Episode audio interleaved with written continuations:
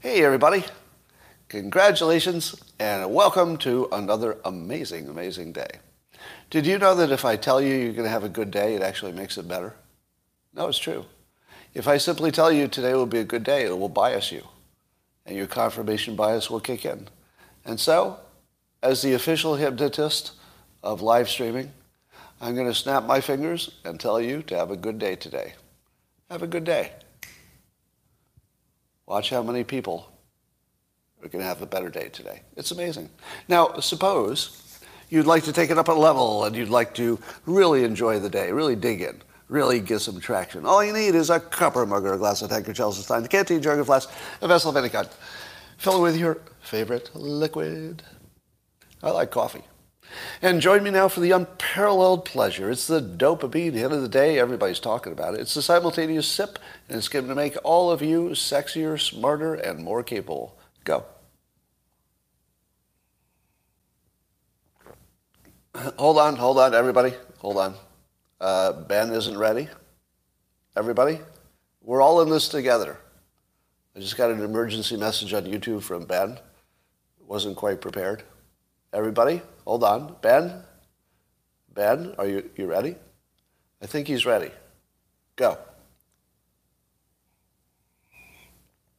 All right. now, if you didn't make it that time, Ben, it, it just wasn't it just wasn't there for you. Well, did anybody uh, join me last night in the man cave? I did an unscheduled live stream in the man cave in which I decided that my thing is going to be telling you stories. Because it turns out I've accumulated a vast amount of weird, interesting stories. And so I was trying them out last night on my locals, um, the local subscription platform. And um, I think I think those might have been available to other people. I can't remember what setting I had. But uh, that's going to be my thing. I'll do some more Man Cave uh, live streams.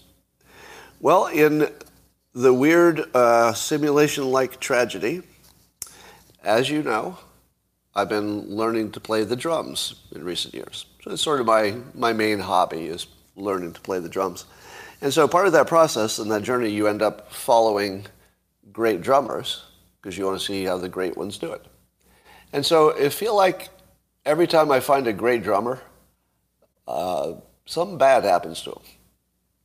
So I started out, you know, looking at Ginger Baker from the old group The Cream, but he, but he's dead. So I was like, oh, wouldn't it be cool to follow somebody who's alive? And then so I was looking at Neil Peart, and uh, he died.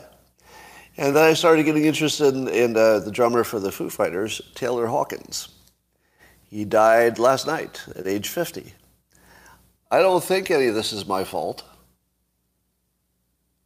John Bonham, deceased.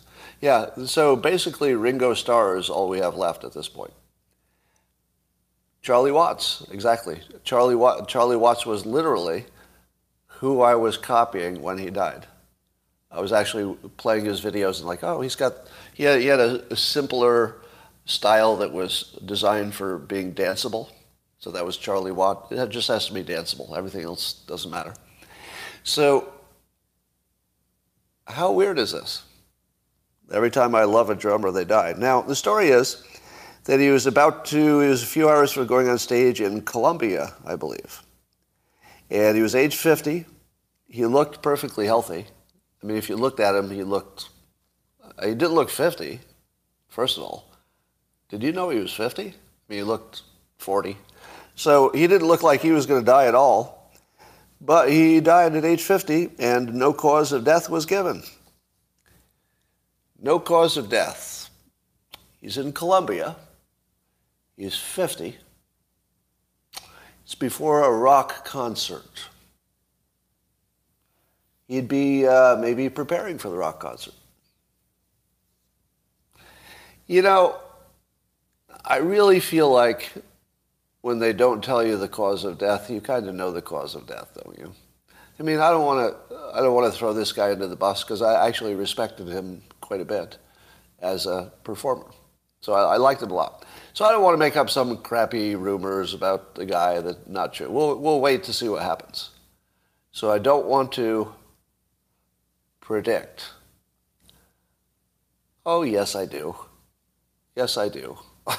it's probably drugs and probably fentanyl. Now, what's it going to take? What's it going to take? Now, I, am not going to assume that I'm right there. So, so if it turns out that it's not fentanyl, I, I have an apology to give, and I will definitely be giving it.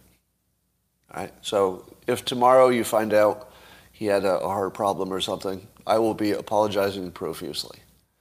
But I am concerned that this looks obviously. Oh, Stewart Copeland is still alive. You're right. Um, this looks exactly like what it looks like. And I hope it isn't. I really hope it isn't. But if it is, we might be closer to taking it seriously. Well, is there any story that starts with the three words, a Florida man, that is not entertaining? Uh, I should do a survey on that. Have you ever seen a story that started with the three words, a Florida man, and then you found yourself saying, well, that's not going to be interesting? Well, here's the story today. I think it was in CNN. A Florida man has died after crashing his car into an 11 foot alligator. Um, and then they reported that both the, uh, the driver and the alligator were deceased. I kind of wonder why there are not more alligator fatalities. Uh, you know, the only times I've been in Florida, I feel like I always see an alligator by the road. Am I wrong? If, if you're driving around in Florida, don't you? You always see alligators by the road. How in the world are there not continuous vehicle deaths based on alligators? I don't know. I, I, the thing that surprised me is that we don't hear it every day. Uh, well, here's a story about Bill Maher's bubble. Here's something that he said, Bill Maher said on the show, Friday, I guess. He said, I think that today's Republicans uh, would not do that. I think that they would be thrilled to have no black seats on the court, talking about the Supreme Court. And then he clarified, you know, okay, maybe, maybe a few. Uh, well, know, he said, uh, okay, a lot of them. So he wasn't saying every single Republican. Um, but I would like to add the following to his bubble. Here's something that Bill Maher really, really doesn't understand. And I want to, I want to see if you all understand it or disagree with me. You know, you're, you're free to disagree. I'm going to, I'm going to tell you a story of two people talking and how it goes. And you tell me this is, I'm just making this up, but you tell me this isn't how it goes. There's a white conservative guy gets into conversation with a black man, and he doesn't know if the black guy is conservative or what. And maybe they get into a little disagreement about something, and then the black guy says, Well, I just want to clarify, I'm a conservative. And the white guy says, What? Oh, odds were against that. And then the guy says, Yeah, I'm, I'm totally conservative. Church going, love my Constitution. I think everybody should earn their own way, and race should not be part of any decisions in this country. And then what does the white guy say? He's a white conservative. Does he say in his mind, does he say, you know, but yeah, you do agree with me on all the things that I find most dear, but you know, you're still black. So, is that what happens? Is that what happens? Does the white guy, the white conservative, the Republican say, oh, you know, you do agree with me on all the important stuff, but you know, you're still black, so, so, no, I, I don't think in the history of the world that's ever happened. Let me tell you how that goes. Oh, you probably don't know, but I'm actually a conservative. And then the white conservative says, What? Yeah, right down the line Constitution, Bible, family, whole deal. And then the white conservative says, Ah, are you free for lunch? Let's do lunch. You know that's the fucking way it goes, right? Why does Bill Maher not know that? Am I right? I, am literally right. If, if the conservative finds somebody who agrees with the philosophy, they're 100% okay. Not 99, Not 99%. They're 100% okay. No exception. That's my opinion, and I've never seen an exception to it. Now, I tell you often that I'm not conservative, because I'm not. But I definitely appreciate that about conservatives. There is a consistency there that's impressive, right? That it's that consistency that draws me to conservatives and Republicans. You know, they. I, I'm not going to be the guy who tells you that the Republicans don't have a lot of conspiracy theories running around in their brains, because they do. They do. So does so does everybody, just different ones. So it's not about that. It's not about the conservatives are always right and you know the Democrats are always wrong. I don't really see that. What I see is a group that has a consistent, workable system that they respect, and they're, they're quite consistent about it. I love that. I love that, even when it gives me a result that's not exactly my preference. But I love the system, and I love, I love the people who buy into that system. It's not like I dislike the other people, but there, there's much to respect about people who take seriously their own philosophy. And I do think conservatives take seriously their own philosophy. All right, um, I've been telling you for a while that I think movies are a dead art form for a variety of reasons. The biggest one is that our attention spans have declined. Watching a two or three hour movie just sounds like torture to me. I can't imagine how anybody does it anymore. But beyond that, the movies themselves are complete crap. There must have been a time in our world where we were not exposed to so much ugliness that we could watch it for entertainment. Uh, and I don't know if this is what happened to me. It feels like it.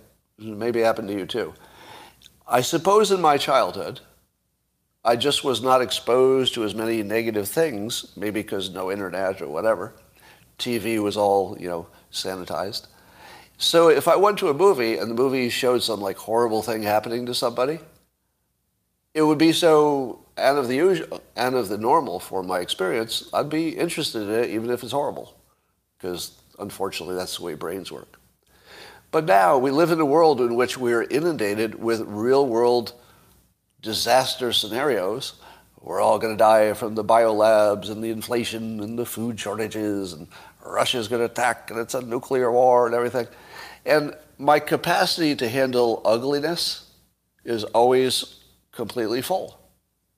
So that any extra bit of ugliness that's added, it just makes me flip out, right? and, and everybody's the same. There, there's a limit that you can take, and then there's over the limit. And to me, paying money to go across town, let's say you're watching it in person, and sit in an uncomfortable seat and watch three hours of something that is designed to make you feel uncomfortable it's made that way. That's not an accident, that's the feature. The feature of a movie is to make you feel really bad so that when the end of the movie comes, they can relieve that. It's like an itch and a scratch.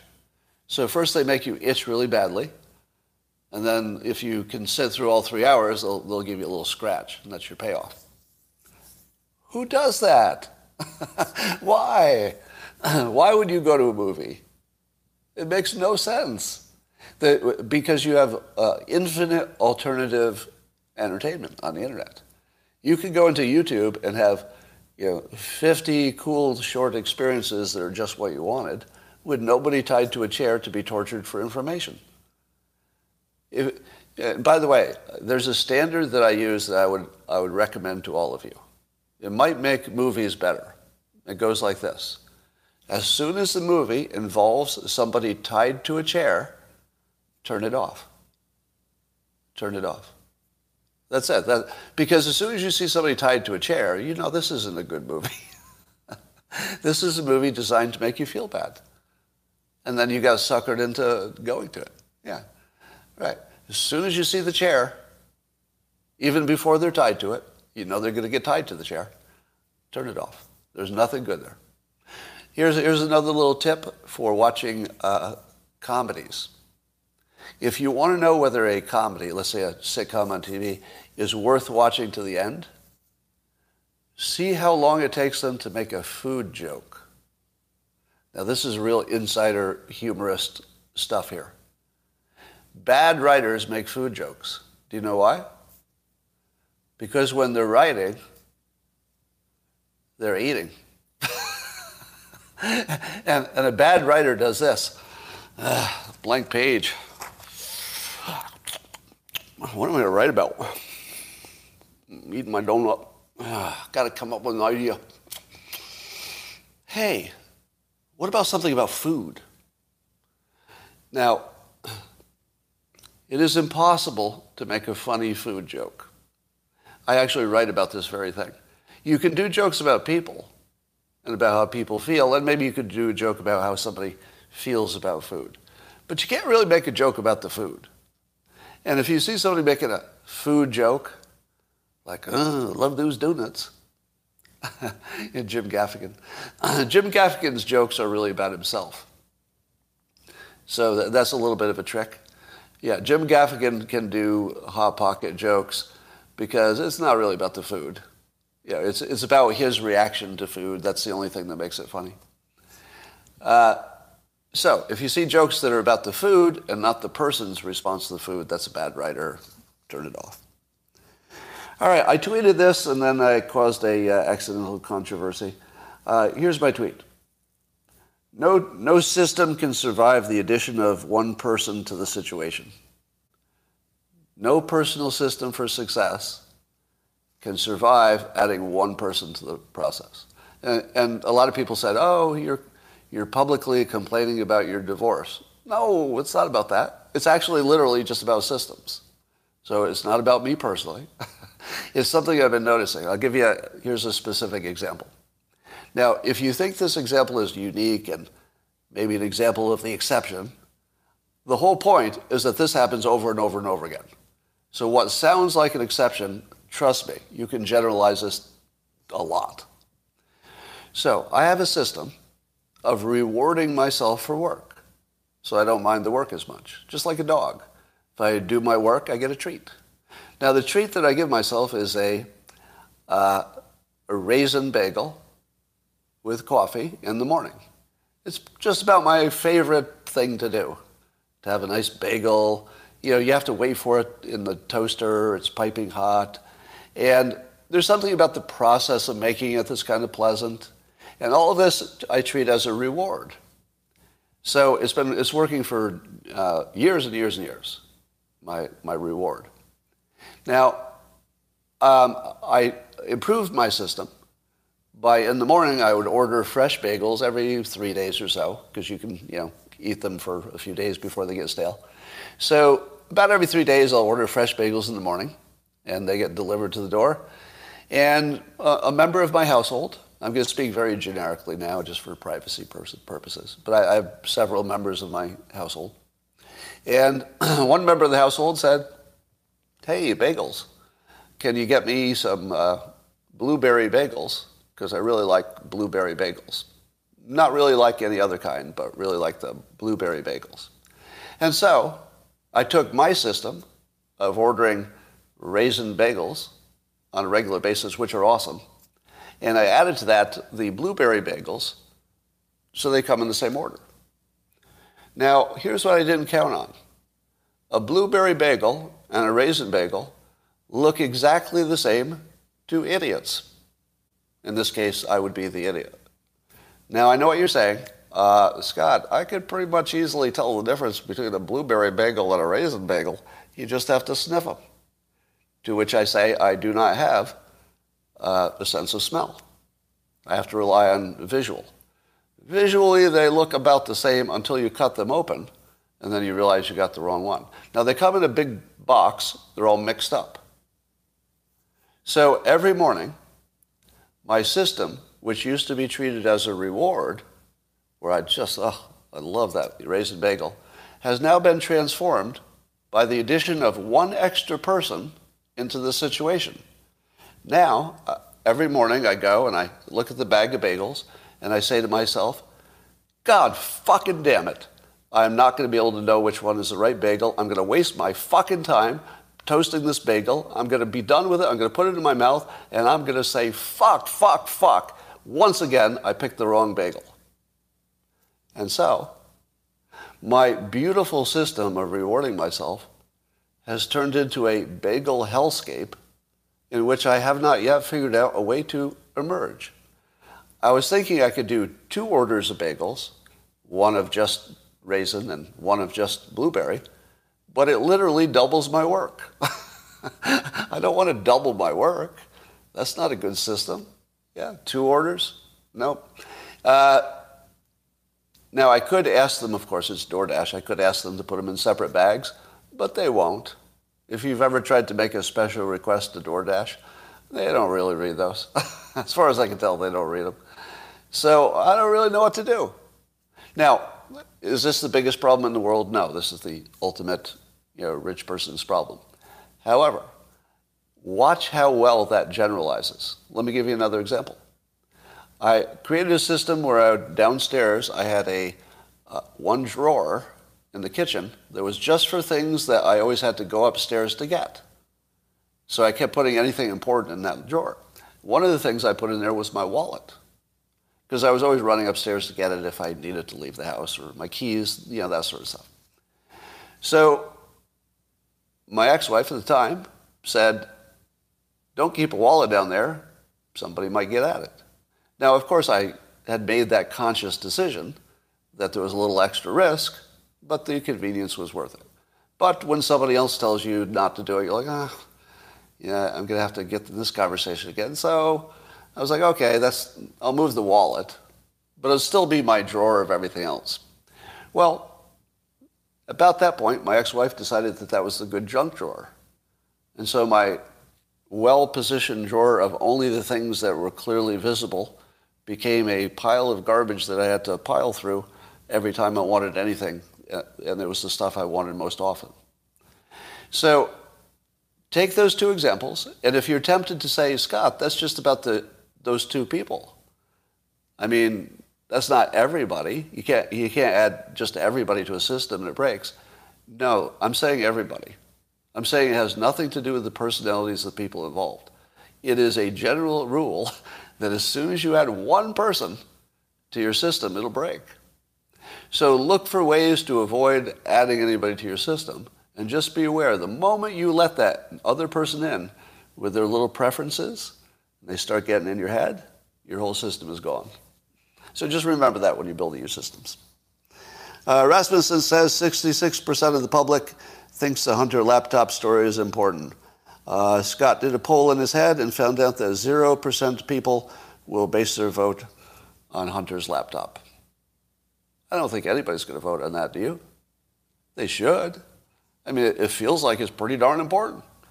But I don't think anybody will. Because the Republicans were all going to you know, vote Republican and the Democrats were going to vote Democrats. So I'm not sure that's telling us anything. Um, we have uh, further confirmation today in a more meaningful publication. So it's the, it's the UK's Daily Mail. You can, you can insert your own comments about the credibility of the media and that one in particular. But uh, it is reporting a lot of details about a Ukrainian biolab that was funded in part by Hunter Biden's, Hunter Biden's efforts. So he was part of an investment group and he did get some investments for at least one bio lab that was involved in stuff that at least could have been weaponized. Don't know exactly what they were doing. Now, I saw the funniest tweet from a Twitter user called uh, Nothing. That's his handle, Nothing. He goes, uh, I'm genuinely a little bit upset. He's talking to me. And he says, I'm genuinely a little bit upset that you guessed the Hunter Biden biolab thing. he, he's, he's genuinely upset that I made that prediction that it was it was correct in 48 hours. Now, is anybody else is anybody else impressed that I made that prediction that Hunter Biden would be tied to the biolabs? Thank you. You should be impressed by that. You know, there there aren't that many things I do that even I think you should be impressed by, but that one you should be impressed by. I mean, that was uh, that that was a frozen rope a home run over the center field fence. I mean, there's no way around that one. now, as I replied to my uh, critics who were wondering how the hell I guessed that, or was it a guess or did I have inside information? I will tell you I didn't have inf- inside information. So on, on this particular topic, sometimes I do. Some, uh, I have to admit, sometimes my predictions are based on a little bit of inside information. Not always, sometimes. This one had no inside information. The technique I used, I explained to you ahead of time. Uh, somebody says, Scott pretends to make predictions based on insider information. Did you write that before I just said that or after? But let me clarify. I rarely make predictions based on insider information. Is that different than what you is that different than what you think? I think I rarely do it. Now I don't always tell you because the source of the inside information might be, you know, private. But uh, rarely, rarely, but sometimes. I don't always have inside information. All right. Uh, now, the part that would make this uh, amazing and really a movie is if we found out the coronavirus came out of the Hunter Biden funded biolab. Now, I don't think that's going to happen, but it would be the perfect movie ending, wouldn't it? So, the, the technique I use to predict this is that reality will follow a movie script path because we're. Uh, there's a Christina video. Hmm, don't know about that. Um, so there's a, uh, by the way, let, let me ask you something. If you see anything about me that you think you need to send to my ex, don't do it. if you see anything about her in the media or anything else, and you think, well, he's got to know about that, just don't do it. Just do me a favor, just don't do it. Just, just stay out of it. Everything's fine. Just stay out of it. All right. Uh, mushrooms are coming. Um, there's a weird thing happening. So, a number of Republicans and Democrats around the country, in about a dozen states, are pushing legislation to uh, legalize some form of uh, psychedelic mushrooms. Now, the context usually is medical, or always, I think, and it has to do with experimentation and maybe some treatment. And so what they're doing is different. But here's the amazing thing it's bipartisan. There doesn't seem to be like an obvious difference about whether this is a Republican or Democrat thing. And um, you know, the thinking is that it might be going the same path as marijuana legalization. But I don't think that's the interesting part of the story. I do believe that uh, psychedelic mushrooms are guaranteed to become legal and uh, routinely used in a medical context. That's, that's, that's my belief. Actually, I'll make that a prediction. It's, it's barely a prediction because it's just so obvious. I don't think anybody disagrees, do they? Is there anybody who would disagree? I don't think so. I think that's just obvious at this point. So maybe some others, uh, yeah, maybe some other psychedelics as well. But mushrooms for sure. I will tell you that in the last few weeks, the number of people who I would call uh, normies, you know, people that you would not associate with like advanced drug use, I think at least three normies have said something about wanting to do mushrooms. And apparently there's some chocolate bars, and I don't know if they're legal or illegal, but there's, there's like a, now there's a, a well-made product that puts the mushrooms into chocolate squares. And I hate to tell you this, but it was the, the main thing that was keeping mushrooms from growing in terms of the public is dosage. If you get a bag of actual mushrooms, you don't know how much to take. And that, for me, that's a, that's a full stop. Right? If you, if you don't know a quantity to take, full stop. And there's no way I'm going to play with something I don't know the quantity especially if a small quantity you could have. Now, I don't think, I've never even heard of anybody having a bad mushroom experience. It must happen. Like one assumes it does happen. Never heard of it. So I don't, I don't know how dangerous it is if I've never heard of one example. But, so mushrooms are coming, and there's nothing to stop it. However, that's not the big story. Um, I just got an anonymous text from somebody who's saying the chocolate squares are amazing. So, mushrooms have moved into the mainstream. You know that, right? So ordinary people you just don't associate with this are just saying, yeah, these, I'm going to get some mushrooms, mushrooms are great. Now the medicinal, the medicinal value is almost incalculable. Mushrooms have been reported to be curing everything from uh, everything from addiction to different mental health illnesses, anxiety, all kinds of stuff. And, and it's because they all have the same root. Do you believe that? The, the reason that uh, mushrooms and psychedelics are reported to, you know, I'm not the doctor, so I'm not going to tell you what's true or not, but reportedly have these, you know, miracle cures against all kinds of different, seemingly different conditions. Like, is addiction really the same thing as anxiety or some other mental illness? Not really. But it seems to fix all of them. Do you know why? Tell me why. Why, why do mushrooms seem to work against a bunch of different things? Somebody says trauma equals, in, uh, that's interesting. Trauma equals inflammation. I wouldn't bet against that. that, that I, I haven't heard that hypothesis, but I like it. All right, let me, uh, there we go. Yeah. Yeah, yeah. Mushrooms dissolve your ego. It's like rebooting your whole mentality. It allows you to reframe your, your existence.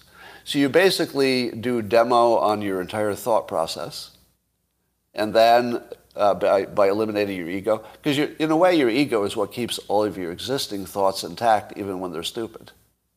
Your ego is the part that says, well, you think I'm wrong, but I'm not wrong. Because the ego is protecting itself. It's the thing that makes you not able to change your opinion even when the evidence says you should. So if you get rid of your ego, what happens to your confirmation bias? It goes away.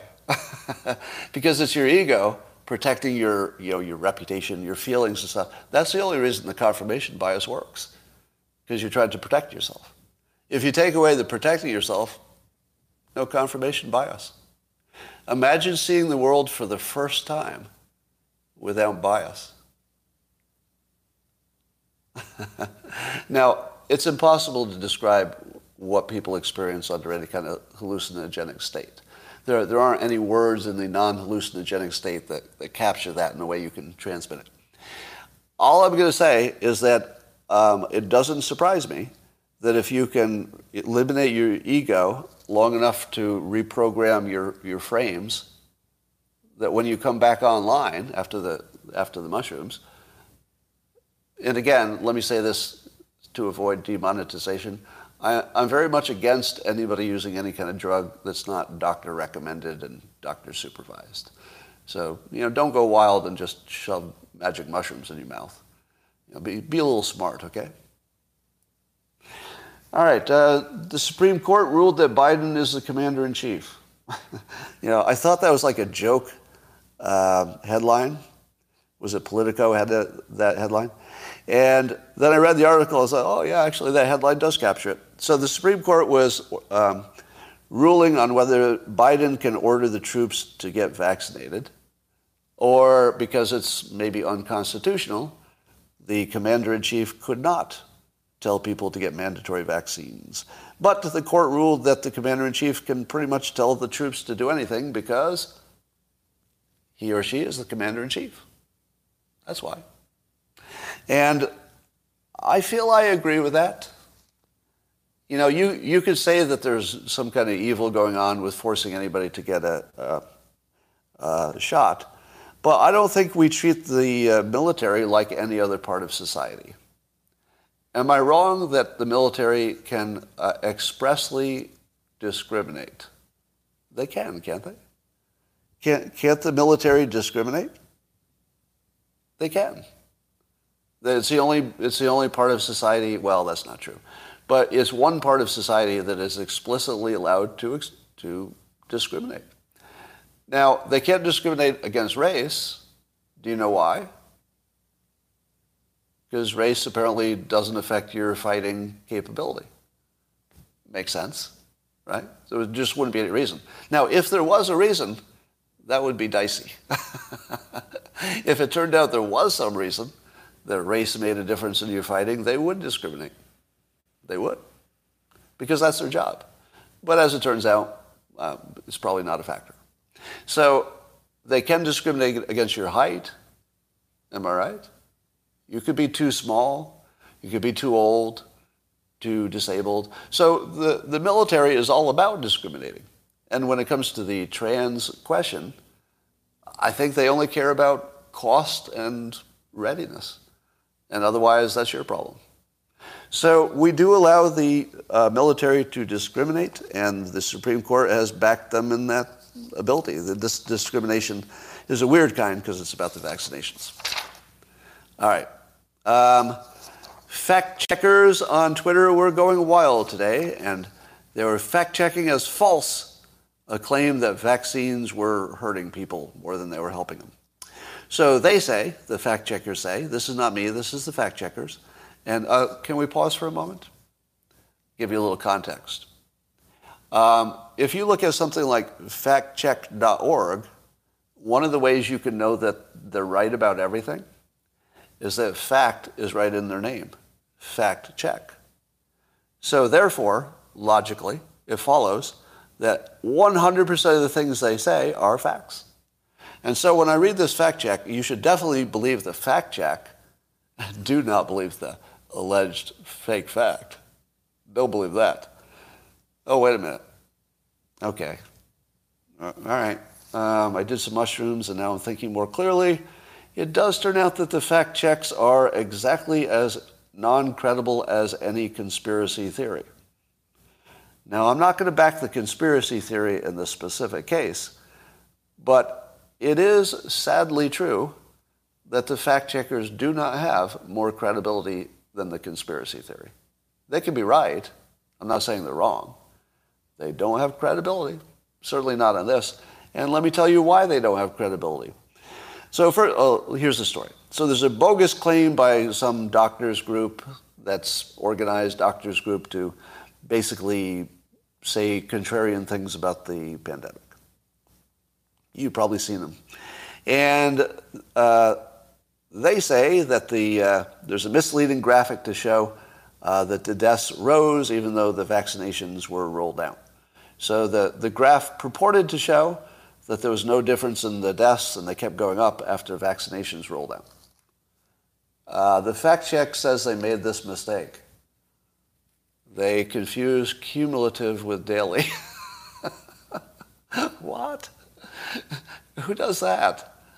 the, apparently, the entire graph only it only tells the story that these doctors wanted to tell because they confused cumulative deaths, which, by the way, you do know that cumulative, cumulative deaths always go up, right?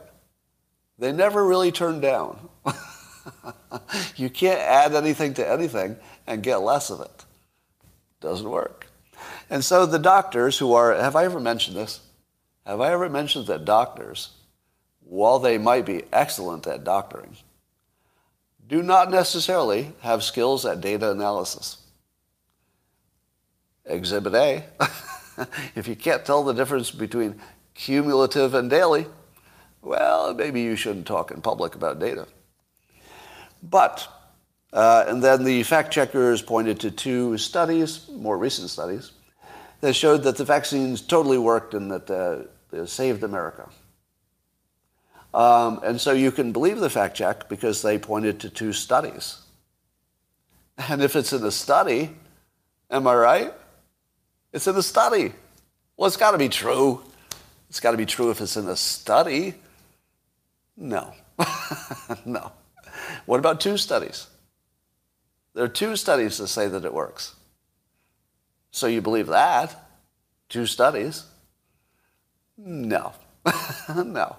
Now, I happen to think it's probably true that the vaccines worked. And I, I would place a fairly large bet on that, actually. But we can't tell. There is no fucking way that you and I know if the vaccines worked or not. Because we only get bullshit. The only data is unreliable data. That's all we have. We have only unreliable data. Um, so I have my bias. My bias is that the vaccine probably worked.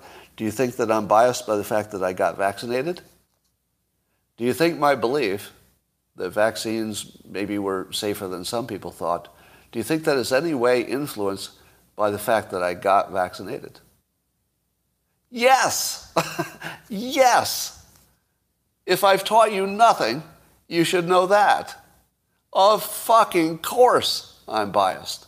Now, does it help that I'm completely aware of the source of the bias? A little bit, but not much, right? If people could see past their bias because they understood where it was coming from, well, we'd be in pretty good shape. But apparently people can't do that. And why would I think I can? If I observe that it just doesn't seem to be something that human beings can do, why would I think I can do it? now, it feels like I can do it, but it feels like you can do it too, doesn't it? And I'm not so sure you can do it. So the fact that it feels like, you know, I can come up with good, unbiased opinions means nothing. I definitely feel like I can. If you ask me, Scott, like really deep down in your bones, do you think you could overcome these bias? I'd say, with a completely straight face, I'd say, you know, I really think I can. Unlike everybody else in the world. I really think I can. And then I step back and I hear myself. And I think, okay, listen to yourself. Listen to yourself. Now listen to everybody else on earth who you know can't do that. Yeah, they all think they can. so that, that's, that's the only way you can get to anything like humility is to understand that you're claiming a superpower that everybody on earth claims and nobody has. Nobody has it. The ability to be unbiased. So factor that in when you look at my claims. Now, here's the payoff. Uh, there's nothing interesting in knowing that the fact checkers say something you don't think is true. But here's the trick. Are you ready? Was this the only data and the only graph and the only group staying, saying that vaccinations might have been more dangerous than we've been told? Only one? Nobody, nobody else out there? Did anybody else have different arguments, but they came to a similar conclusion? Why is it that the fact check orgs just had uh, multiple orgasms on this one specific claim? Why is that? Because I'm seeing stuff by other people online, I won't name names, that seem far more compelling than this one would have. But I don't hear anybody fact check him. Do you? Have you now seen completely different claims that vaccines might have a problem? I don't know if they're true, and I'm not saying that they are. In fact, I'd bet against them. I don't, I don't think they're true. But I don't know. I don't know, and you don't know either. So why is it that they picked this one to debunk? You, if you don't know this, I will be disappointed because you've been watching me for a while. Why'd they pick this one to debunk? It's a diversion. They picked the weakest one to debunk because they can't debunk the strong one. If they debunk the weakest one, they could say, We've debunked the idea that vaccinations are dangerous. Just look at it. There's my fact check. We just debunked it. Totally debunked.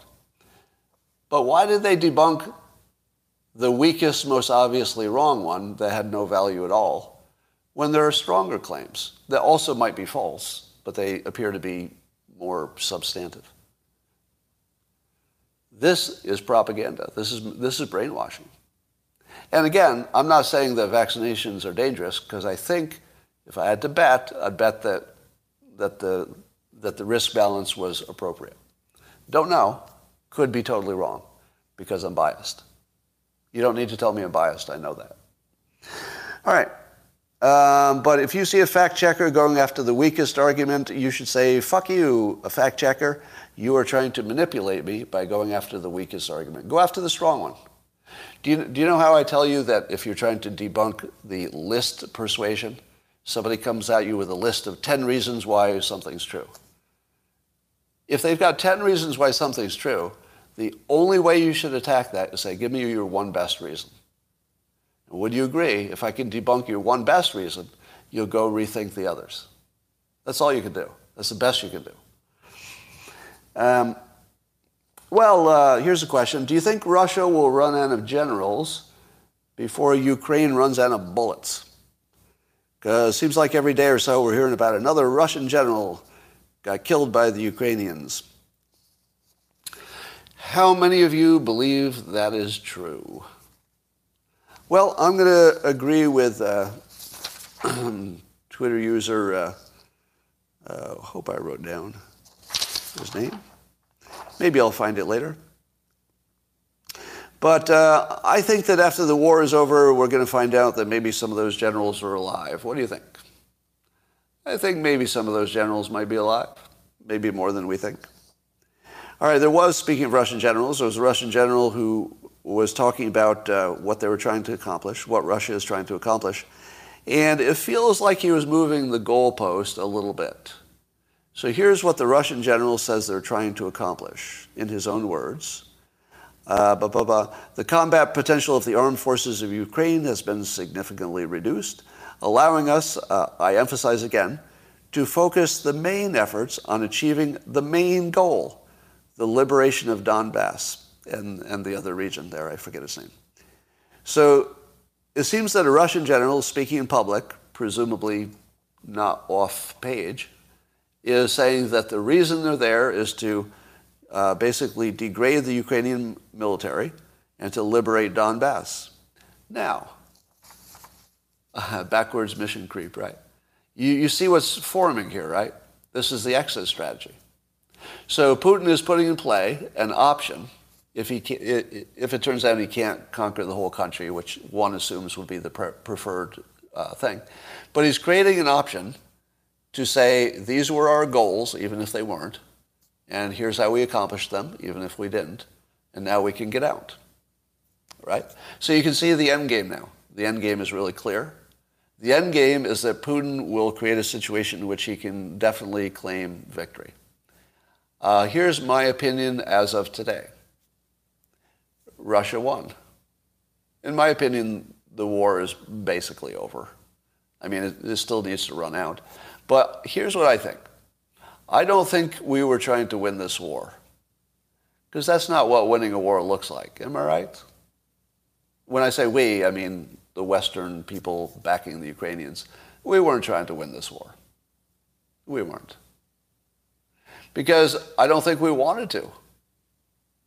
Because when we want to do some, something and we have the ability to do it, well, don't we do it? Am I right? If we have the ability to do something and we want to do it, we do it. So here we had the ability to do far more damage, and we didn't do it. That looks like a choice. It looks like a choice to simply destroy Ukraine and destroy Russia for maybe decades to get an advantage over them so that they couldn't fund their military and wouldn't sell their energy against us. And so I think both sides are going to get what they want, weirdly, in a way. Here's what Putin's going to get complete victory. It looks at this point, if he survives, and it looks like he will, that Putin just won. I think he just won straight up. Because he can tell his people he won. He did get things he didn't have before. Now, what he loses is um, maybe international reputation and then sanctions. But let me tell you, if the sanctions last 10 years, but they're productive control of Ukraine lasts 100, Putin is going to look like one of the best leaders Russia ever had. Am I wrong about that? All he has to do is serve out his time, you know, and keep the history books saying what he wants them to say. And he's going to say, we got rid of the Russians, or I'm sorry, we got rid of the Nazis. We uh, repatriated the, the Russian-speaking lands. We built a land bridge, and we uh, neutralized the Ukrainian threat and we kept NATO out. I think he ran the table. Am I right? He ran the table. He got everything. Because I don't know that he really cared about Kiev. I mean, Kiev is irrelevant. if you own the parts you want, you've got everything you need, and you can come back if you need to, and blah, blah, blah. So Putin himself won't starve. His country might go through some tough times. I think they will. But so will everybody else. I mean, we're, we're heading toward a potential global food shortage. And I think we're going to work our way around that. I think we'll be okay on the food. But um, I think Russia's going to go through a tough 10 or 20 years. And then in 100 years, Putin will look like a hero, one of the great builders of the nation, and he will win. And it will never have that much effect on his personal life because he'll go to his dacha and have his, have his harem and whatever else he's doing. Um, so, looks like he looks like he won. Um, what else has happened? Oh, it was uh, Gregory uh, Mackles on Twitter. Uh, th- this was his tweet. I'm agreeing with this. He said, My money is that most of those generals will pop up alive after the war, and after many people who follow edgy Russian sources, oh, and only the people who follow edgy Russian sources will know about it. I wouldn't bet against that. Now, I, you know, if one general died, well, I'd believe that, or maybe two or three. I'd believe that. I mean, anything could happen. But seven or eight generals? No. Here's another fake news. There's a story that a Russian commander has died after being run over by a tank by his own mutinous troops. So that was in the news today. Do you believe that? It comes from a Ukrainian journalist. One source. A Ukrainian journalist believes that he witnessed it or, or he was close to the scene, so he found out about it, that uh, the mutinous troops ran over their own commander with a tank. Now, how fast does a tank go? And how fast can a Russian general get out of the way? Are you buying Russian tank ran over general? Yeah. Now, somebody says it could be an accident. How, how many people in a war zone during a hot war, how many people die uh, by uh, mutinous murder versus accidents and acts of war?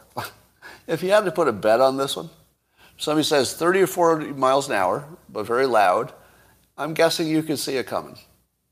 Yeah, I wouldn't stand in front of it, that's for sure. Uh, a tank goes faster than a person can run, but does a tank turn faster than a, than a person could just walk out of the way? If you saw a tank coming at you at 30 or 40 miles an hour, and remember, it's not going to be at top speed because it's, you, could you get out of the way? Can, tanks, can tanks go sideways too easily? Somebody says they're surprisingly agile, but at that speed. Uh, have you looked up Operation Gladio yet? No, should I? Uh, all right, I'm going to call this fake news because it's a little bit too on the nose. You know, when you predict, hey, I think Ukraine is going to do some propaganda like this, and then some propaganda like this comes out, right, right when you expect it. Because this is right when you expect the mutinous Russian soldier stories. Now, I did get credit. Um, I think Andreas Backhaus gave me credit for, uh, and he said if. Big question is if. If it's true, then I predicted it. But I don't think it's true. So I'm not going to take credit for that because I don't think it's true. And that, ladies and gentlemen, brings us to the end of possibly the best live stream that has ever happened in the history of civilization. Civilization. And uh, try ordering your bagels in separate boxes. That would double my work. I know how to fix it if I double my work. Trust me. I easily know how to fix it by doubling my work. I'm trying to avoid that. Um, oh my God, Zelensky being recognized by the Oscars is a strike against validity. Yup, it is. Uh, get a girl to sniff my bagels? Oh, yeah, maybe I could get a bagel sniffing uh, service animal. Not a woman, but maybe like a, like a, I don't know, squirrel or something. You don't really need a whole dog for that job. I guess some kind of a ferret or something like that. Ferrets, there we go. Putin won by ignoring Biden? Maybe.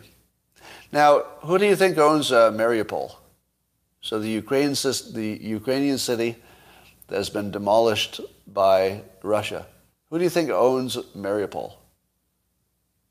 The news tells you that Ukraine still owns it. I'm not so sure about that. Who owns rubble? If you surrounded the rubble, do you own it? Or if you live in the rubble, do you own it?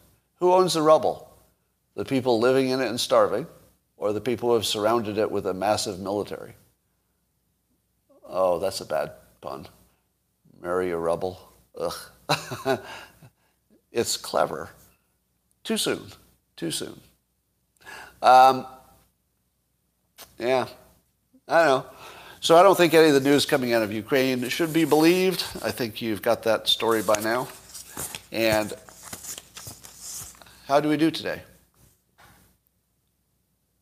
Was it amazing? It was, was it? Yeah, best ever, I think. Probably the highlight of your day. And now uh, I'll be turning off uh, YouTube. I'm glad you enjoyed the perfect audio experience. And now, go enjoy the rest of your day.